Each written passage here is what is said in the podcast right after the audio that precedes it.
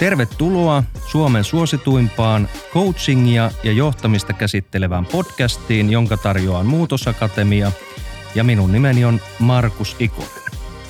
No niin, nyt meillä on jälleen mielenkiintoinen vieras studiossa. Hän on Sini Rantama. Tervetuloa Sini. Kiitos ja iso kunnia olla täällä teidän upeassa podcastissa. Kiitos. Kiitos kutsusta. Kiitos, että et tulit ja saatiin tämä järjestymään. Sulla on Sini hyvin samantyyppinen tausta kuin mulla. Ilo sanoo, että finanssialalla olet toiminut ja miltei yhtä pitkään kuin minä, eli 15 vuoden kokemus sieltä. Sä oot työskennellyt siellä siis lakimiehenä erilaisissa esimiestehtävissä ja henkilöstön valmentajana yllätys yllätys. Mm. Ja nyt sitten toimit, äh, tämä on pitkä lista, mutta siis business coachina, ratkaisukeskeisenä työyhteisösovittelijana, coaching-taitojen kouluttajana, mentor ja teet coachingin saralla läheistä yhteistyötä muun muassa työterveyshuollon toimijoiden kanssa.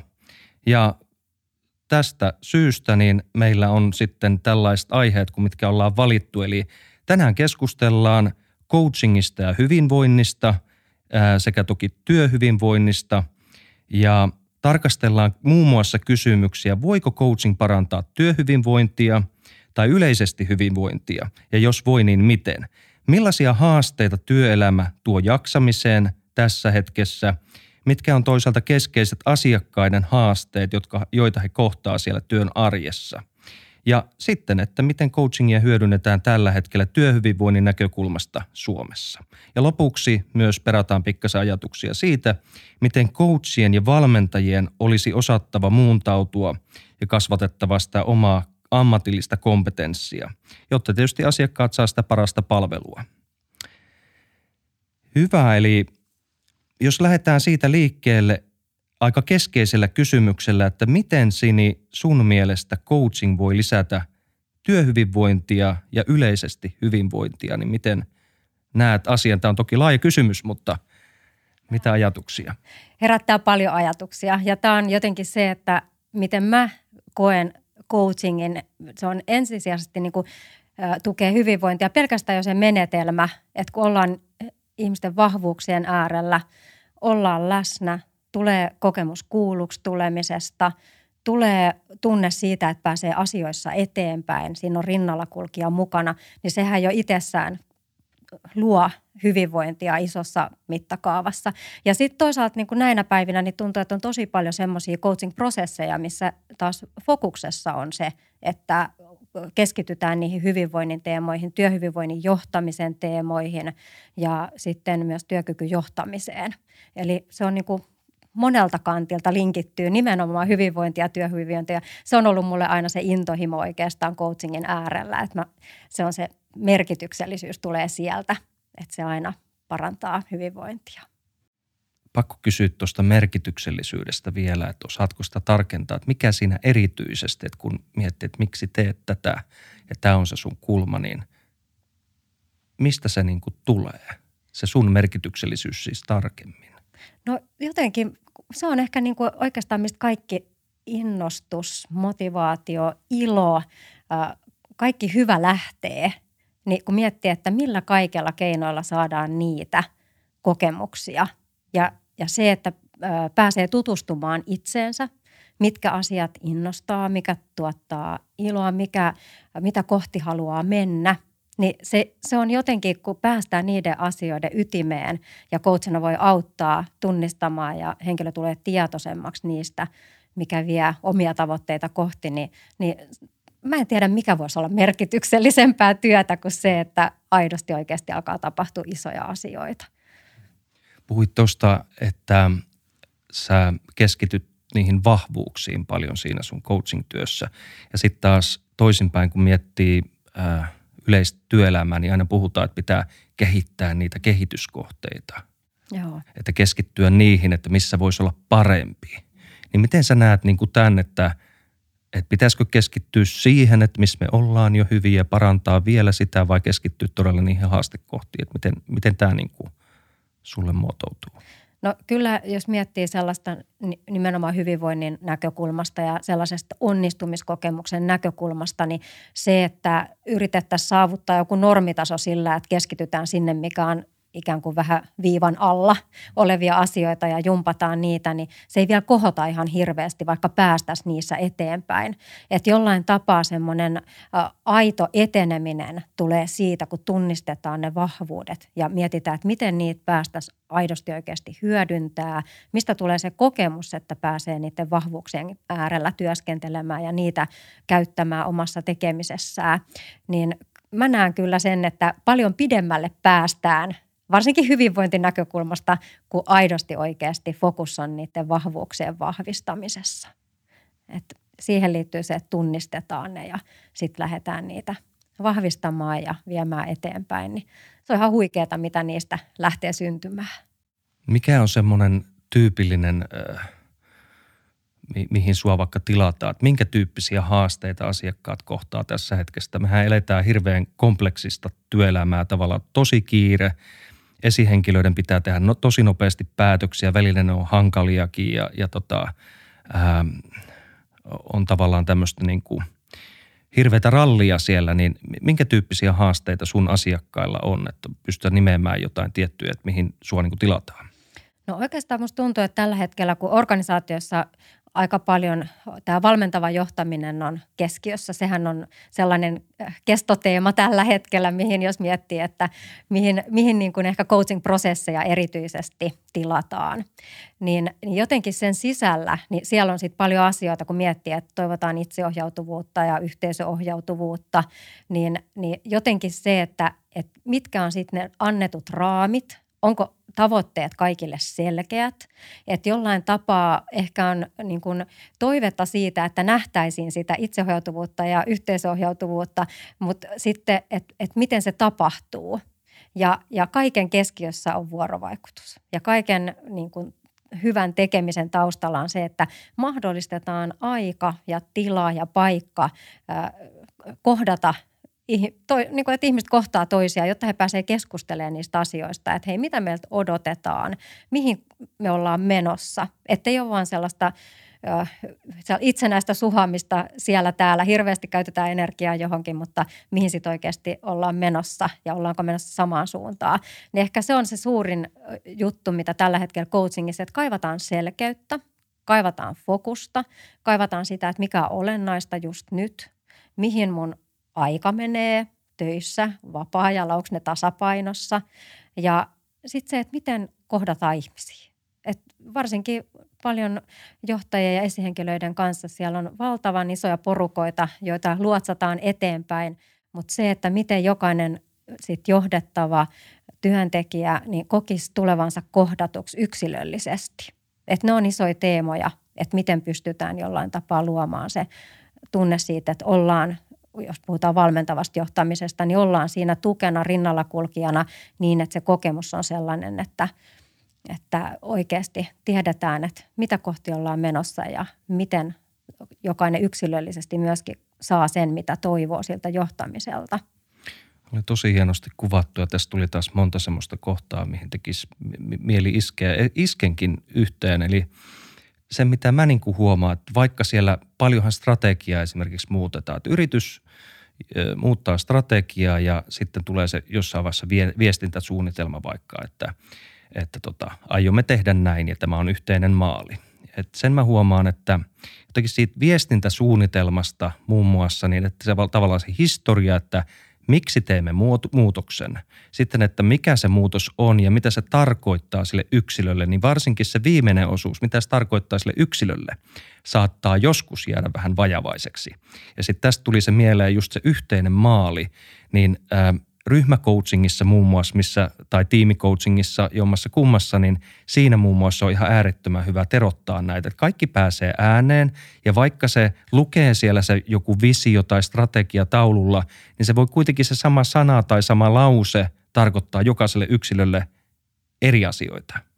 Niin siihen muun muassa toimii tämä äärettömän hyvin. Joo, ja tuosta jotenkin kun mä mietin, että mikä kanssa on yksi, mihin paljon tällä hetkellä coaching coaching-prosesseja toivotaan ja niin muutosjohtaminen. Että jollain tapaa se, että, että miten aidosti, kun tietää, että ihmiset suhtautuu niin eri tavalla muutoksiin. Osahan innostuu siitä ja osa äh, halvaantuu melkein toimintakyvyttömäksi, kun kuuleekin sanan muutos. Ja osa on uteliaan mielenkiinnolla katsoa, mitä tulemaan pitää. Ja osa ärtyy siitä. Että jollain tapaa, kun siellä on niin monta tapaa kohdata se, kun ollaan muutoksen äärellä. Ja tällä hetkellä organisaatiothan koko aika, siellä tapahtuu paljon muutoksia ja myös ympäröivä maailma muuttuu koko aika. Niin, niin se, että miten pystytään viemään muutosta läpi niin, että siinä on hyvinvointi mukana. Ja siinä on mulla usein se, että kun, jos toivotaan coaching-prosesseja muutoksiin, niin mä linkitän sen tosi vahvasti siihen, että, että miten, se, miten tuetaan siinä samalla muutoksen keskellä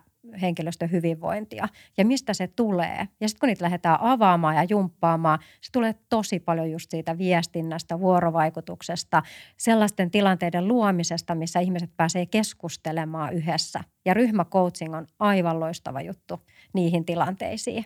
Että on, on pienemmissä porukoissa päästään sen muutosprosessin yli ikään kuin keskustelee ja reflektoimaan, että mitä siinä on ollut itselle ehkä yllättävää, mikä on tuntunut miltäkin.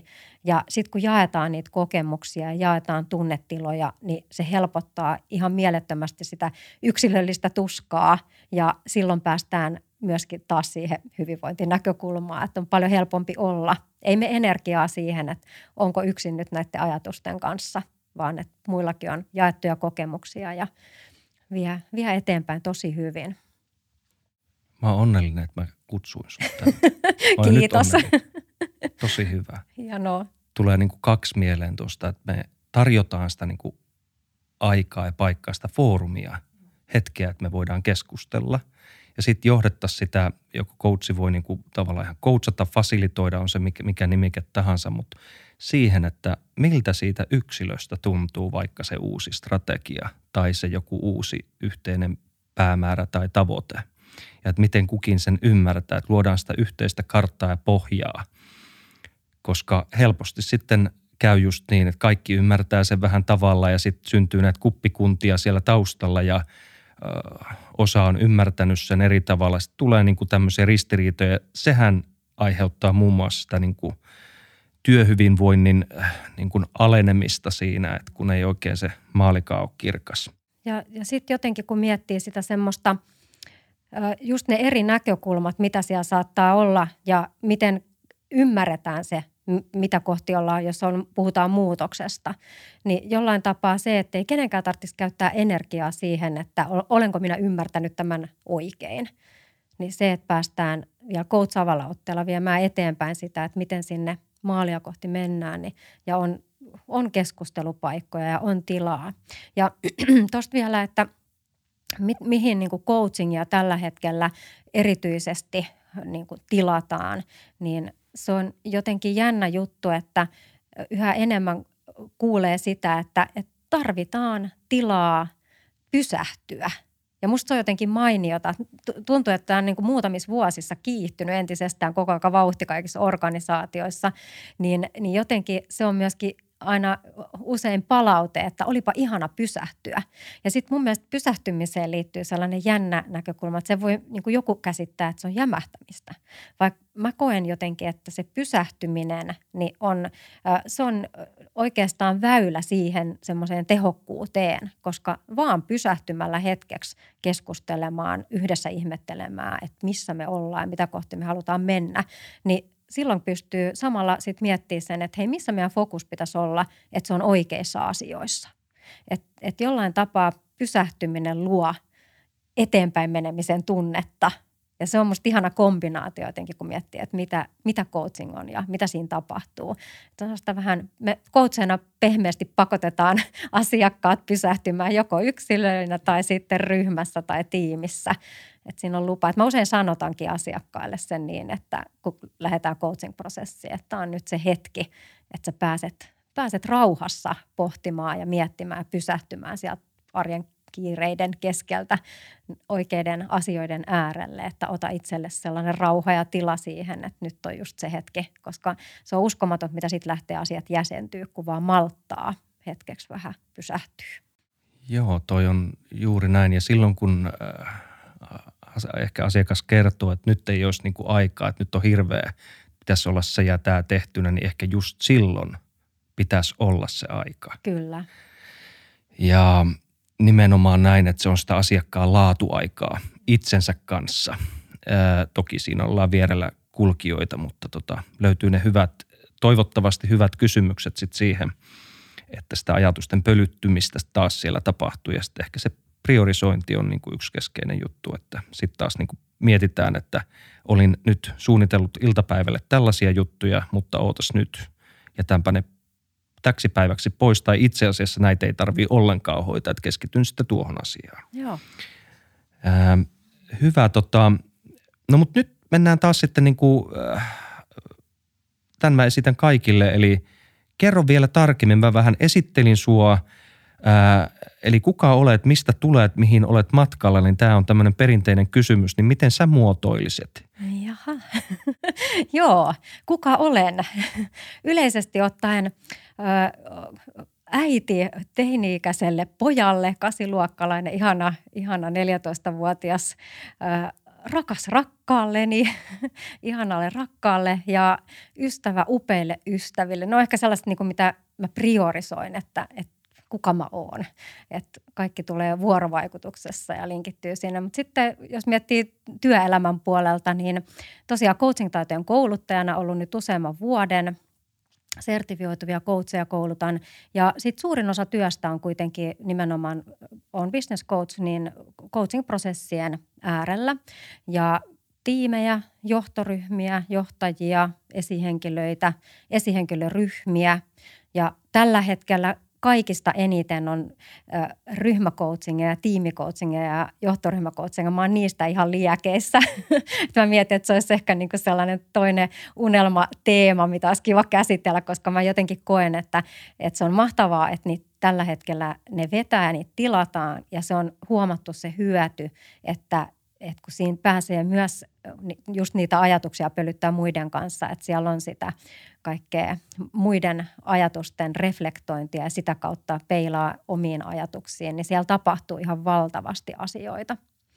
Ja joo, sitten koulutustausta on aika sekalaisen, niin kuin tuossa vähän jo avasitkin. Eli tosiaan alun perin juristiksi valmistuin ja, ja siellä sitten finanssialalla työskentelin 15 vuotta, kunnes noin 10 vuotta sitten perustin yrityksen – joka ei ollut kyllä hyvin mitenkään sellainen itse, itsestäänselvyys, koska mä olin hyvin turvallisuushakunen ja mietin, että siellä on, siellä on kaikki asiat kuitenkin isossa talossa hyvin. Työskentelin Nordeassa useissa eri yksiköissä ja tosiaan lakimiehenä ja esihenkilötehtävissä ja sitten aloin kuitenkin vähän kokea, että ei se finanssimaailma yksistään ehkä se mun loppuelämän juttu, ja, ja tietoisesti hakeuduin sitten myöskin, mä koen esihenkilötehtävissä erityisesti, niin mun niin sydämen asia oli työntekijöiden hyvinvointi ja kaikki jotenkin, että miten luodaan ne edellytykset, miten mahdollistetaan se, että siellä on hyvä työskennellä. Niin, niin hakeuduin sitten hrd henkilöstön kehittämistehtäviä olin siellä ja, ja silloin joku oli esihenkilötehtävissä, niin Nordiassa oli tosi vahva coaching kulttuuri, niin, niin sieltä käsin sitten tota, sisäisten koulutusten kautta ja sitten siellä HRDssä ollessani, niin menin sitten sertifiointikoulutukseen – 2011 jotain sitä luokkaa ja, ja vähän niin kuin sille tielle jäin. Eli se imas. Se imas, joo, koska se oli jotenkin, se oli menetelmänä sellainen, että mä hoksasin jotenkin, että kun se, se on niin yksilötasolla vielä niin uh, hienosti muutosten äärellä sille, että alkaa tapahtua pysyviä muutoksia. Se oma ajattelu, miten se laajenee, niin, niin jotenkin mä innostuin siitä niin paljon, että sitten kun mä vähän koin jotain vetovoimaa, että mä haluan tehdä elämässäni jotain ihan muuta kuin olla pelkästään finanssialalla, niin – Mä aloin Kaikki luomaan... kunnia finanssialalle sinänsä. Kyllä, ja aivan mieletön tausta. Niin mahtavia tyyppejä, yeah. niin mahtavia asioita. Mä toimin siellä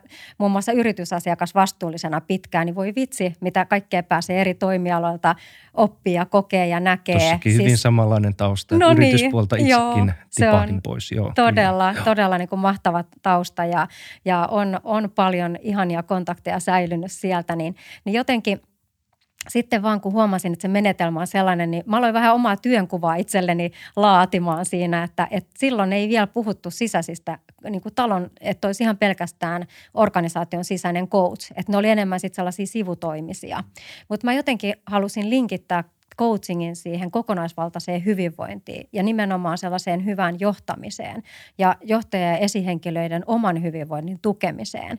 Niin mä muistan, mä olin, mulla leikattiin nielurisat tuossa silloin vuosia vuosia sitten ja mä olin pari viikkoa joudun olla sairaslomalla. Hyvä ja syy syödä jäätelöä paljon. Kyllä, nimenomaan, myös aikuisena.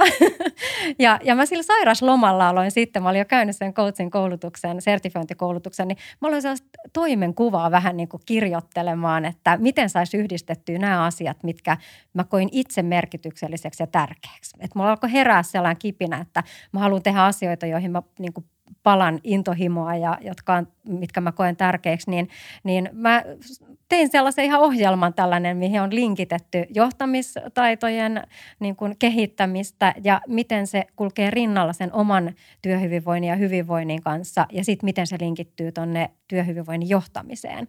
Mutta silloin aika ei ollut vielä kypsä organisaatiossa, kun oli tiettyjä toimenkuvia, niin, niin sitten mä aloin harkitsemaan, että uskalko hypätä yrittäjäksi ja siinä sitten muutaman vuoden mietin ja olin koutsattavana ja sain hienosti siihen rohkeutta ja 2013 sitten hyppäsin vähän niin kuin tyhjän päälle yrittäjäksi. Ja sitten se oli jännä, että siinä vaiheessa, kun mä hyppäsin yrittäjäksi, niin ne asiat, mitä mä olin toivonut, että mä pääsen tekemään, niin yhtäkkiä avautui ne ovet just sille. Että jotenkin äh, niin kuin ulkoisena toimijana työterveyshuollon kanssa yhtä, yhdessä ja sitten muissakin organisaatioissa, niin musta tuntuu, että siinä oli aika jotenkin mun puolella, että näistä asioista alettiin jotenkin silloin just kiinnostua tosi paljon.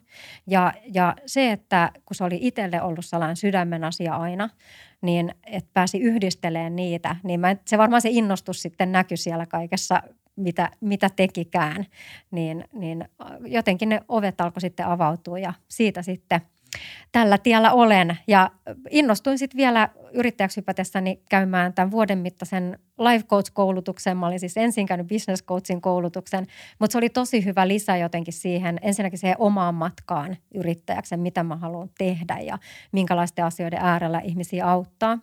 Ja, ja sitten mä kouluttauduin vielä ratkaisukeskeiseksi työyhteisösovittelijaksi ja personal traineriksi, koska mä päätin siinä vaiheessa, että nyt mä menen kaikkeen sellaisiin koulutuksiin, mitkä vaan tuo mulle kipinää ja intoa. Mä en edes tiennyt, mitä siitä tulee yhteensä. Ja sitten se oli jännä huomata, että sitten kun oli tehnyt niitä asioita, mitkä itseä innosti, niin sitten ne yhtäkkiä nivoutui kaikki yhteen. Ja se on se työhyvinvointi. Se on sen bisneksen tukeminen sillä, että ihmiset voi hyvin ja että siellä huomioidaan sitä niin kuin kokonaisvaltaisesti ihmisten hyvinvointia. Niin sellainen ihmeellinen sekava kokoelma kaikenlaisia koulutuksia ja taustoja ja muuta, mutta, mutta nyt mä olen oikeastaan unelmatyössäni tekemässä niitä asioita, mitkä tuottaa hyvää ja ihana nähdä, mitä kaikkea hyvää se tuottaa sitten asiakkaille. Ähm, olipa hyvä puheenvuoro. Tota, se vielä, että minne sä oot menossa? Tämä on muuten sellainen kysymys, että mä just mietin kovasti. Mä voisin vähän koutsata sua. Että... Koutsaa vähän, koska mä mietin, jos mä mietin itseäni vaikka kymmenen vuotta taaksepäin, niin Mä olin siinä loppuvaiheessa sitten, mä tein aika, kun mä halusin jo silloin niin kuin kouluttautua vähän töiden ohessa, niin mä tein jotenkin, musta tuntuu, että oli liian, aika monta rautaa tulessa. Oli, mm. oli pieni lapsi kotona ja oli koulutusta ja oli töissä aikamoista härdelliä, tuntui välille tekee muutamankin ihmisen hommia yhtä aikaa. Ehkä en osannut itse sanoa vielä ei, ei ollut niin paljon itse syventynyt itseensä, että olisi niin kuin tiennyt itsestään niin paljon, että olisi ollut armollisempi. Mutta mä jotenkin, sitten kun lähti sille muutoksen polulle ja mietti, että mitä mä haluan. Mä aloin, mä aloin niin oikeasti miettiä, että minkälaisia mä haluan, että mun työpäivät on. Minkälaisia mä haluan, että keiden asiakkaiden kanssa mä haluan olla tekemisissä ja minkä asioiden äärellä. Niin jotenkin siitä alkoi muodostua tämä kuva, missä mä oon nyt. Ja se on jotenkin hämmentävää, että se niin kuin ehkä eka kertaa, kun oikeasti aidosti unelmoin jotain, niin se alkoi silloin noin kymmenen vuotta sitten. Ja sitten yhtäkkiä huomaakin, että on siinä tilanteessa.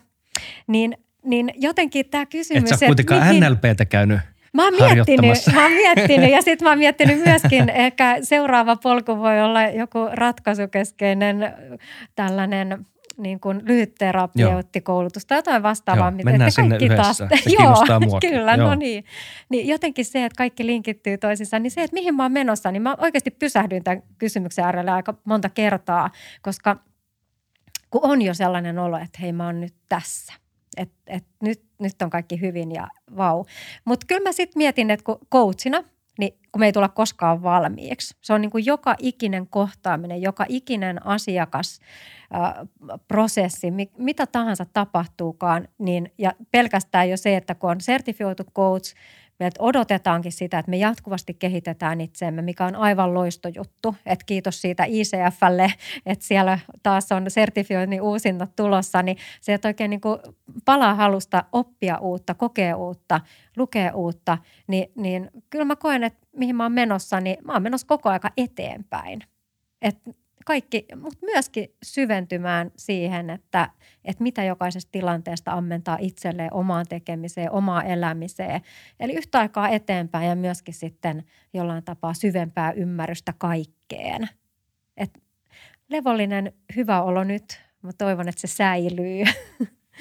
Sä oot aika unelmatilanteessa, kun kuulostaa, mutta se on vaatinut sultakin varmaan paljon sinne – nyt jos viitataan vaikka Danin jaksoon, niin sinne Joo. sisäänpäin menemistä Kyllä. ja sinne tavallaan omaan missioon ja niihin, niihin omiin arvoihin, niin äh, aika loistava tilanne, että hyvin moni elää sellaista elämää, että sitten kun, tai, tai että on niin kuin paljon matkaa sinne määränpäähän vielä, niin ehkä sä oot just siellä, missä sun pitää nyt olla. Joo. Ja, ja sitten me kasvetaan ihmisinä, coacheina ää, läpi elämän toivottavasti. Että, kyllä, kyllä. Että, tota, Oikein hyvä. Tota, äm, Täällä oli siis myös kysymys, että mitä coaching tarkoittaa sinulle. Sä oot mm. aika paljon niin kuin vastannut siihen, mutta osaat sä vastata niin kuin parilla lauseella, että mitä coaching sulle tarkoittaa?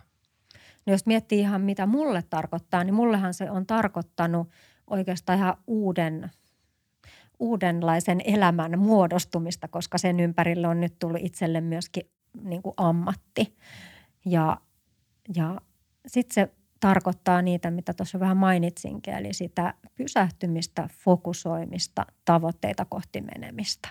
Että ihan ne coachingin perusjutut, niin sitä se edelleen jollain tapaa ja mahtavia kohtaamisia. Joku kysyy multa tätä kysymystä. Se on itse asiassa tosi hyvä kysymys. Niin kuin tavallaan voisi avata hirveän pitkän litanian kaikkea. Ää, mutta jos miettii, että mitä se on mulle itselle tarkoittanut, niin se on tapa olla ja elää ja ajatella.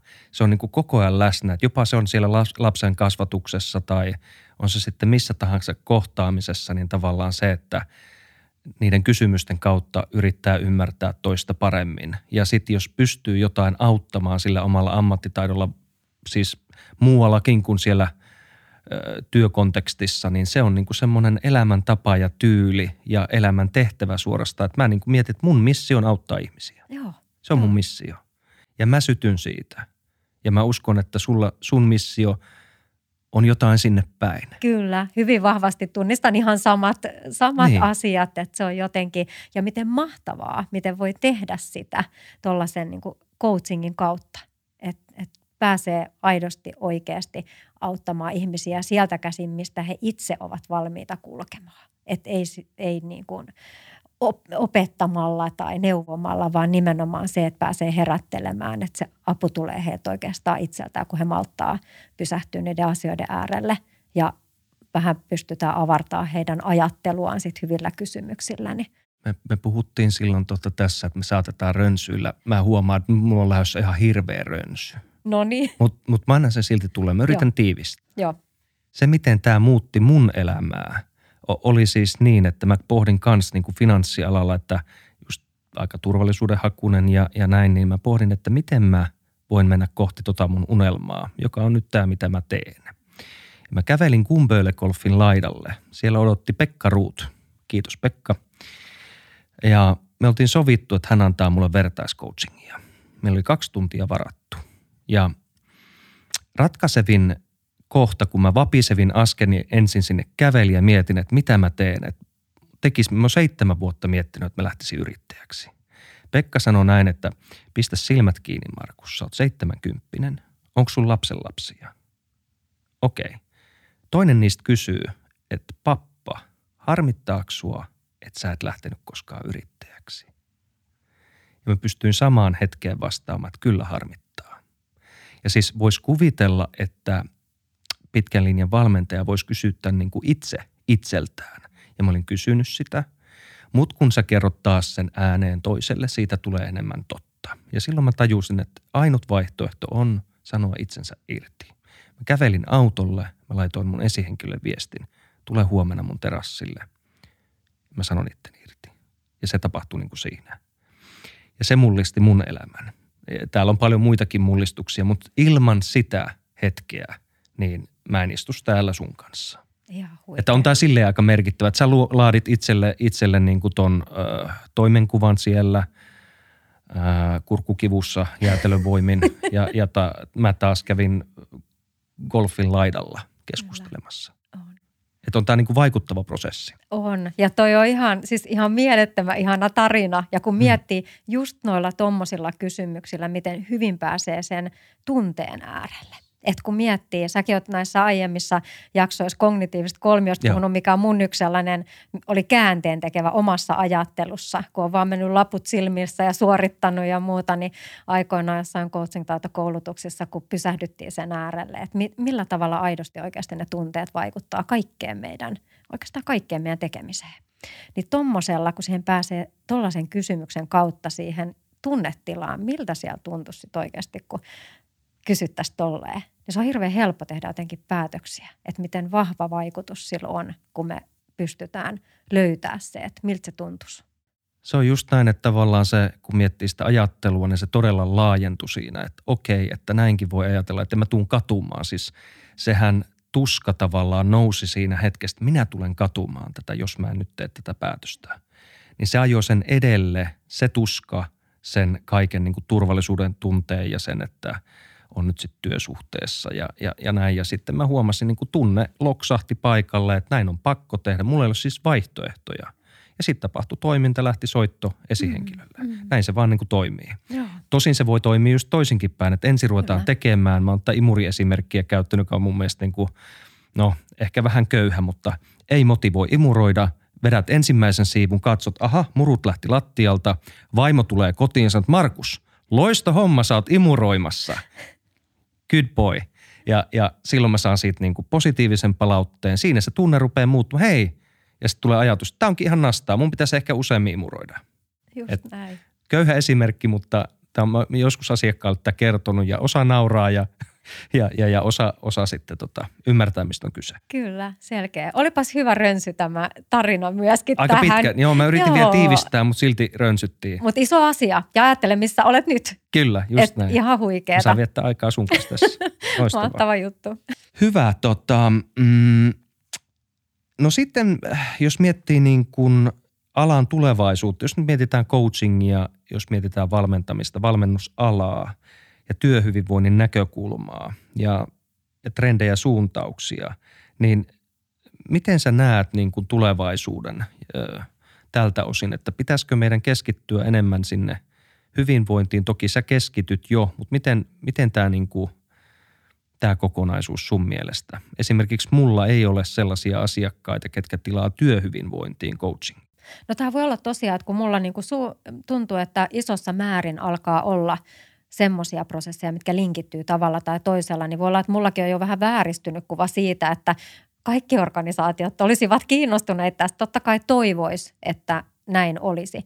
Mutta kyllä musta tuntuu, että trendinä on tällä hetkellä, että se on koko aika niin kuin ymmärretään sen merkitys laajemmin ja sen takia varmaan tällaiselle tulee olemaan tarvetta ja kysyntää, koska ihmisten hyvinvointi ei koskaan, tarve siihen ei häviä. Ja, ja sitten se, että äh, tuntuu, että nyt miettii vaikka kaikkia maailmantilanteita ja ylipäätään vaan sellaista tietynlaista epävarmuutta, niin, niin ei siellä välttämättä pystytä sillä valmentavalla johtamisella yksistään esihenkilö tukemaan ihmisiä niin, että siinä niin kuin on koko aika jotenkin mukana henkilön oma itsereflektointi ja se itsensä johtaminen sen oman hyvinvoinnin äärellä, jolloin taas sitten coaching-prosessissa pääsee niiden asioiden pariin, niin kyllä mä näen, että ja tällä hetkellä niin kuin mun näkökulmasta työnantajat tällä hetkellä satsaa siihen, että nähdään se merkitys, että henkilöt pystyy, pystyy, pysyy työkykyisinä ja pystyy tekemään parhaansa, kun annetaan apua ja tukea siihen, että he pääsee miettimään omaa työhyvinvointia ja hyvinvointia yleisestikin. Että kyllä se varmasti on kasvava, kasvava juttu. Mehän tiedetään, no ensinnäkin monella esihenkilöllä, vaikka hän olisi taitava – valmentava johtaja, niin on aika isoja tiimejä. Oh. Että ne vantuvanitkin, niin siellä on just se 30 minuuttia. Siellä monesti käydään työhön liittyviä asioita. Siellä vaikka myyntiorganisaatiossa käydään paljon tuloksia läpi. Ja sitä aikaa, vaikka sitä pitäisi olla, niin sitä on kuitenkin aika niukasti.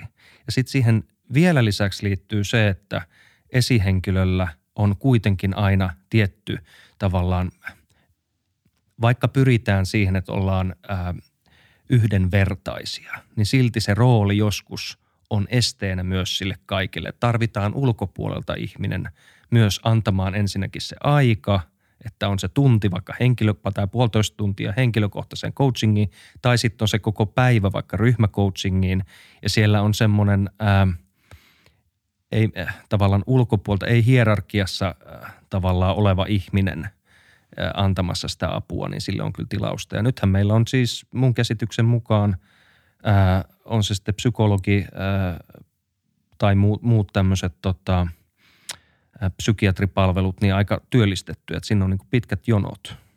Kyllä. Et on se sitten sota, mikä meillä on tuossa Ukraina, meillä on sitten covid ollut tässä, no nyt sitten toivotaan, että siitä päästään pikkuhiljaa, niin oot esimerkiksi covidin aikana – miten sä oot tehnyt töitä tämän Joo. hyvinvoinnin kanssa? No siis prose- coaching-prosesseja ihan entiseen malliin, Joo. mutta ei livenä. Et silloinhan niin kuin kaikki siirtyi verkkoon ja siinä joutui itsekin hyvinvointissa äärirajoille, kun tekniikat tuli mm. opetella naps, mutta sitten ne lähti sujumaan ja vetämään. Ja se on ollut tosi mielenkiintoista, mitä on asiakkaiden taholta tullut palautetta siitä, että kun on tehty etänä – coaching-prosesseja myös näiden hyvinvoinnin teemojen äärellä, niin siellä on osalle ollut jopa helpompi tietyllä tavalla, jos on vaikka ryhmäcoaching-prosessi, niin pystynyt niin kuin avautumaan paremmin. Et se on ollut jännää, että joitain se on palvellut. Mutta sitten on ollut taas, sit, kun on palattu tänne ihanaan normaaliin live-maailmaan, niin kyllä voi vitsi sitä riemua ja iloa, että jes, ei enää ruutuja, että nyt päästään kohtaamaan sitten niinku ihan livenä. Mutta kyllä ne etänäkin toimii toimii ihan yhtä lailla. Ja. Joo, se on niin kuin jännä, että tota, et, jos sanotaan viimeinen kaksi vuotta, niin ää, mulla ei ole ollut yhtään livenä niin kuin ryhmäcoachingia. Joo. Ei yhtään. Ja palaute on ollut hyvää. Mutta sitten taas, niin kuin just sanoit, niin siinä on oma taikansa kyllä siinä livessä. Mm-hmm. Että varmaan se hybridimalli on ehkä se tulevaisuuden malli. En tiedä, miten mä, sä näet. Mä uskon kanssa. Joo. Se on jotenkin, se on kiva että vaikka olisi ensimmäinen ja viimeinen kerta vähintään prosessissa, ja jos yep. on pitkä prosessi, niin vaikka sille, että on joka kolmas kerta livenä, ja sellaisia toteutuksia nyt onkin useammankin asiakkaan kanssa. Ja sitten se on kuitenkin ajansäästöä, kustannussäästöä, kun ne ei tarvitse joka kerta jonkun siirtyä jonnekin, niin se on ihana yhdistelmä. Ei ole niitä pienellä lukevia matka- ja majoituskulut. Just näin. Niin mun mielestä se on loistavaa. Joo, ja Kyllä. se säästää itse asiassa säästää kaikkia. Se Joo. matkustus monesti, jos on varsinkin asiakas, millä tulee sitten porukkaa ympäri Suomea, niin Niinpä. se matkustaminen itsessään on jo, on, on jo tota, on.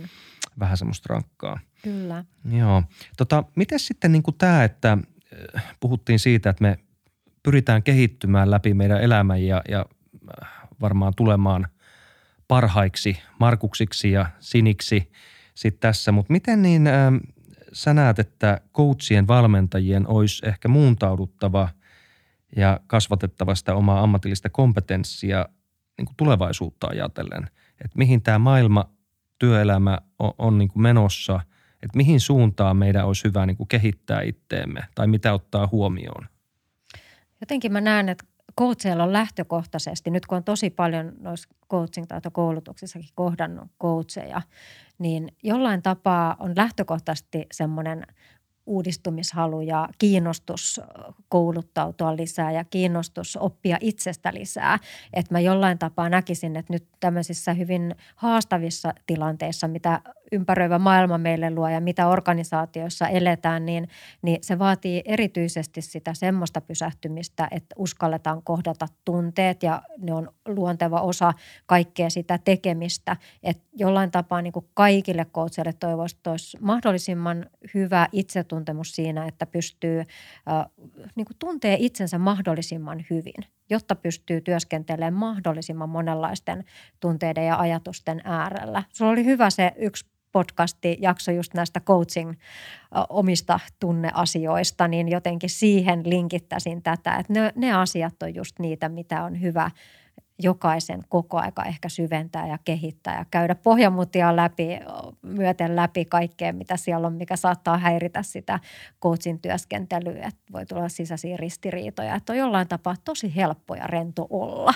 Että, että se, se, se ajatus siitä, että omana itsenä oleminen riittää aina, niin se tuo siihen coaching-tilanteeseen sen helppouden, jolloin pystytään auttamaan parhaalla mahdollisella tavalla myös hyvinvoinnin näkökulmasta asiakkaita – sellainen syvä, syvä osaaminen. Totta kai sitten jokaisen omien intohimojen mukaan linkittää ehkä semmoisia elementtejä, mutta ei kaikkien coachien tarvitse olla hyvinvointiasioiden äärellä. Musta on aivan mahtavaa, että joku tuntee palavaa intohimoa myynnin tai suorituksen johtamiseen muulla tavoin ja, ja jotenkin se, että mun mielestä aitoutta on se, että tekee sitä, mikä itseä innostaa ja coacheja on paljon, pystyy ohjaamaan tutuille, joilla on ehkä erilaisia äh, niin kuin innostuksen lähteitä. Että, että jotenkin myöskin verkostoituminen on iso osa mun mielestä ehkä saisi tulevaisuuden, jos mietit, että miten me voidaan parhaalla mahdollisella tavalla auttaa meidän asiakkaita, niin että meillä on mahdollisimman laaja verkosto, että me tunnetaan hyvin muita coacheja, muita valmentajia, muita työnohjaajia, jotta me pystytään ohjaamaan sitä asiakkaita oikeaan paikkaan, jos, jos tuntuu, että joku toinen niin kuin, tuottaa vielä enemmän lisäarvoa.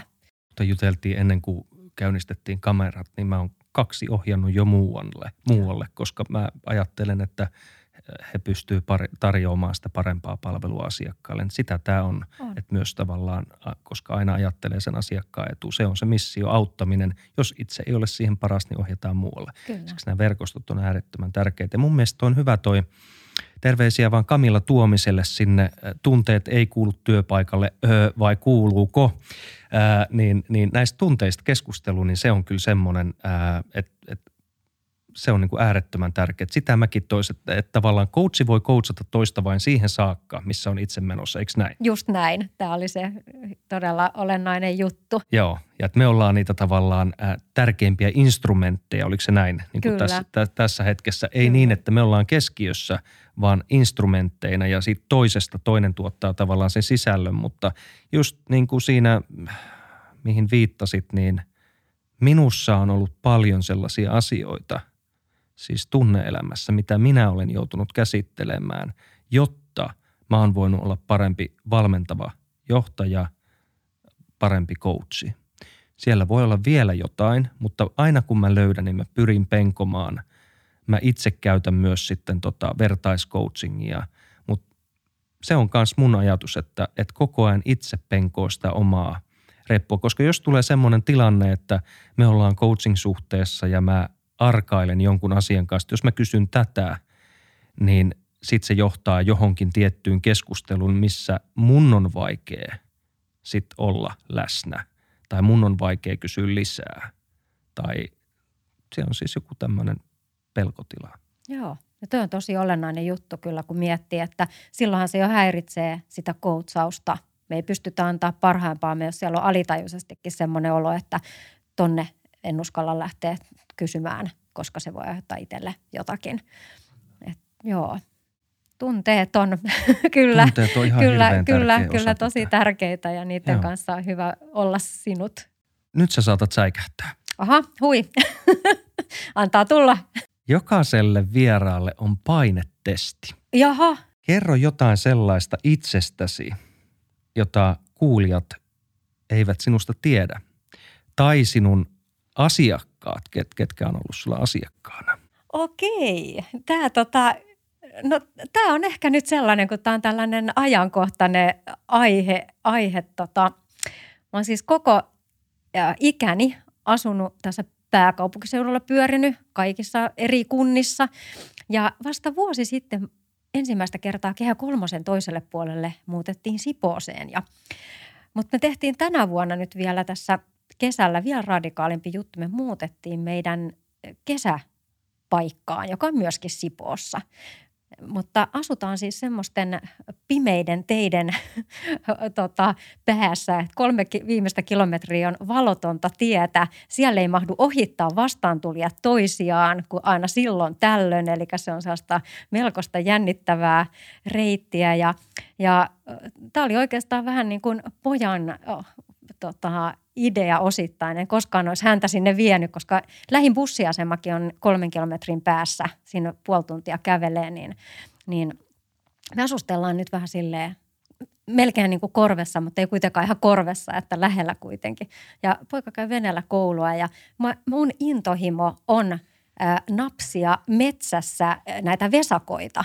Et, et mä odotan innolla nyt taas, että pääsee syksyllä karsimaan siellä, siellä tota risuja metsästä ja saappaat on nykyään mun lempijalkineet ja on niin kuin jotenkin ihan ihanaa vastapainoa sit sille ja jotenkin sellaista, mikä lataa mua, että mä saan olla siellä niin kuin luonnon keskellä vähän niin kuin ei missään ja rentoutua. Ja mulla on mä huomaan, että se antaa mun työhön ihan valtavasti, koska mä jotenkin maadotun siellä äh, luonnon äärellä ja saan aina palata sinne sitten työpäivän jälkeen, niin se kantaa taas jotain uutta hyvää seuraaviin päiviin. Et jotenkin elämä on tällä hetkellä tosi jännässä vaiheessa ja mielenkiinnolla odotan, mitä talvi tuo tullessaan, mutta kyllä tota, aivan, aivan jotenkin jännä elämäntilanne, iso muutos mikä linkittyy suoraan töihinkin, koska se antaa sinne jotain hyvää. Kiva.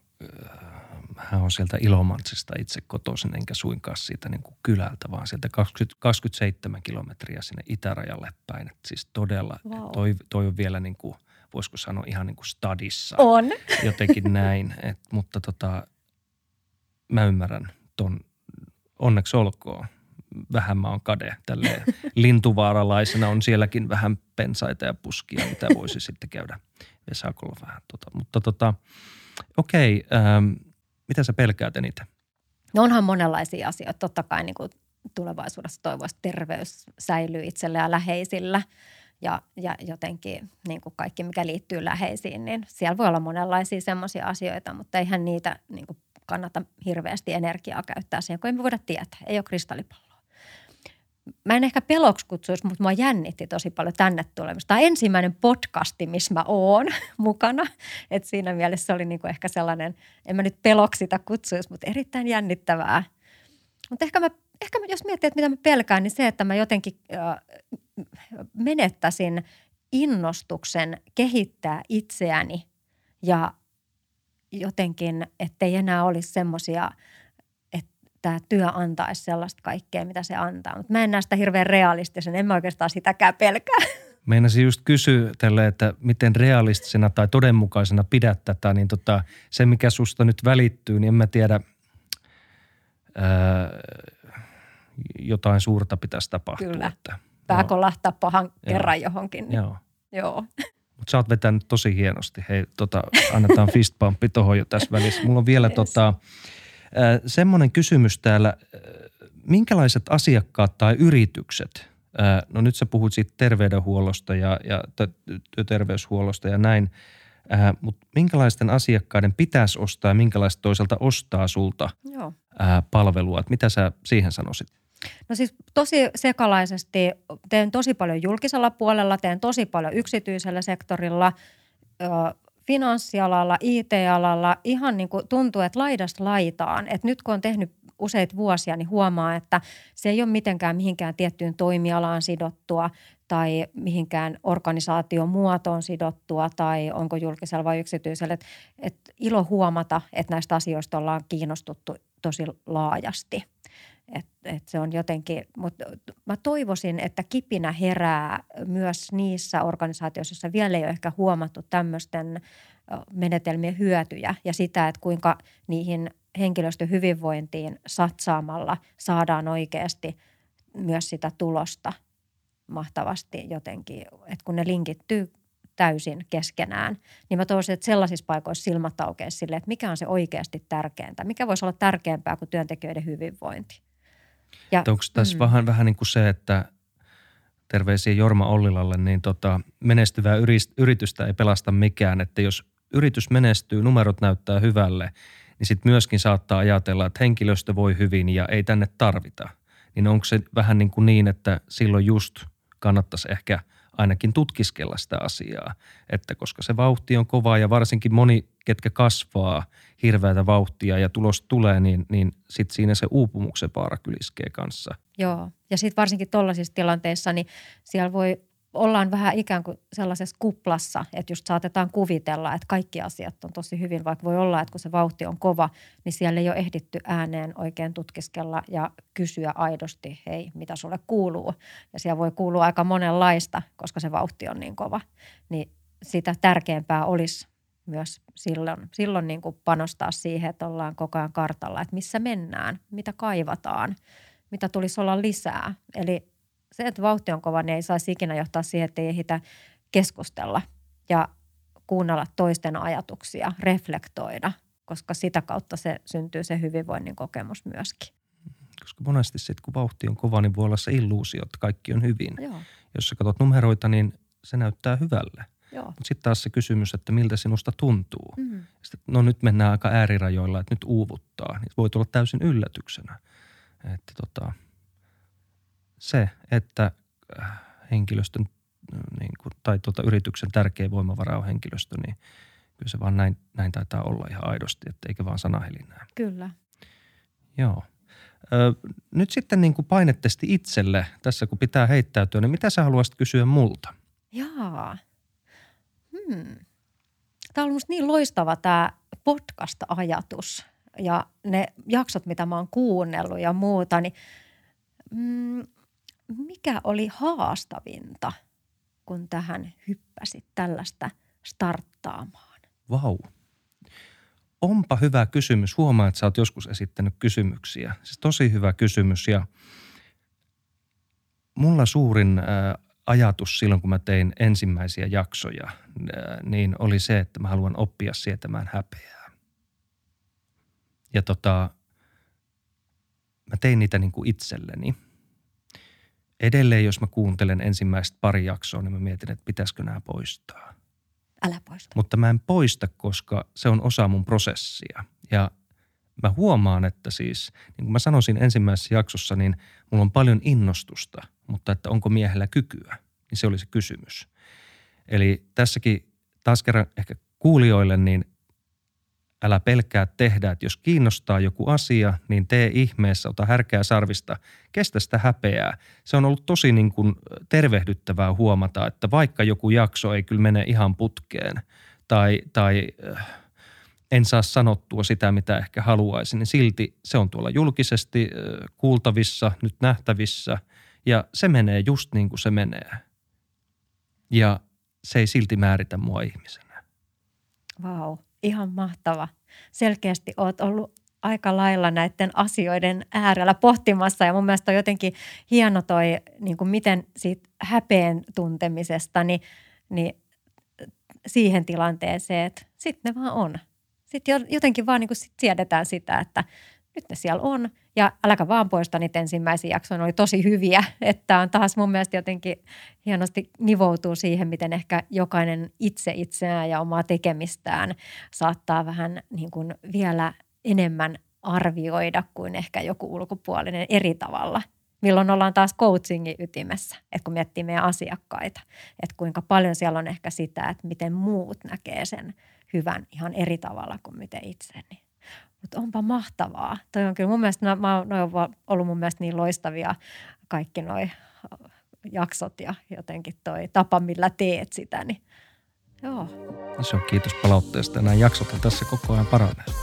Ähm, kiitos kaikille katsojille. Ota kaikki sosiaalisen median kanavat käyttöön ja käy tykkäämässä, käy tilaamassa ja ja kiitoksia tästä ja palaamme taas uusien vieraiden kanssa. Se on moi.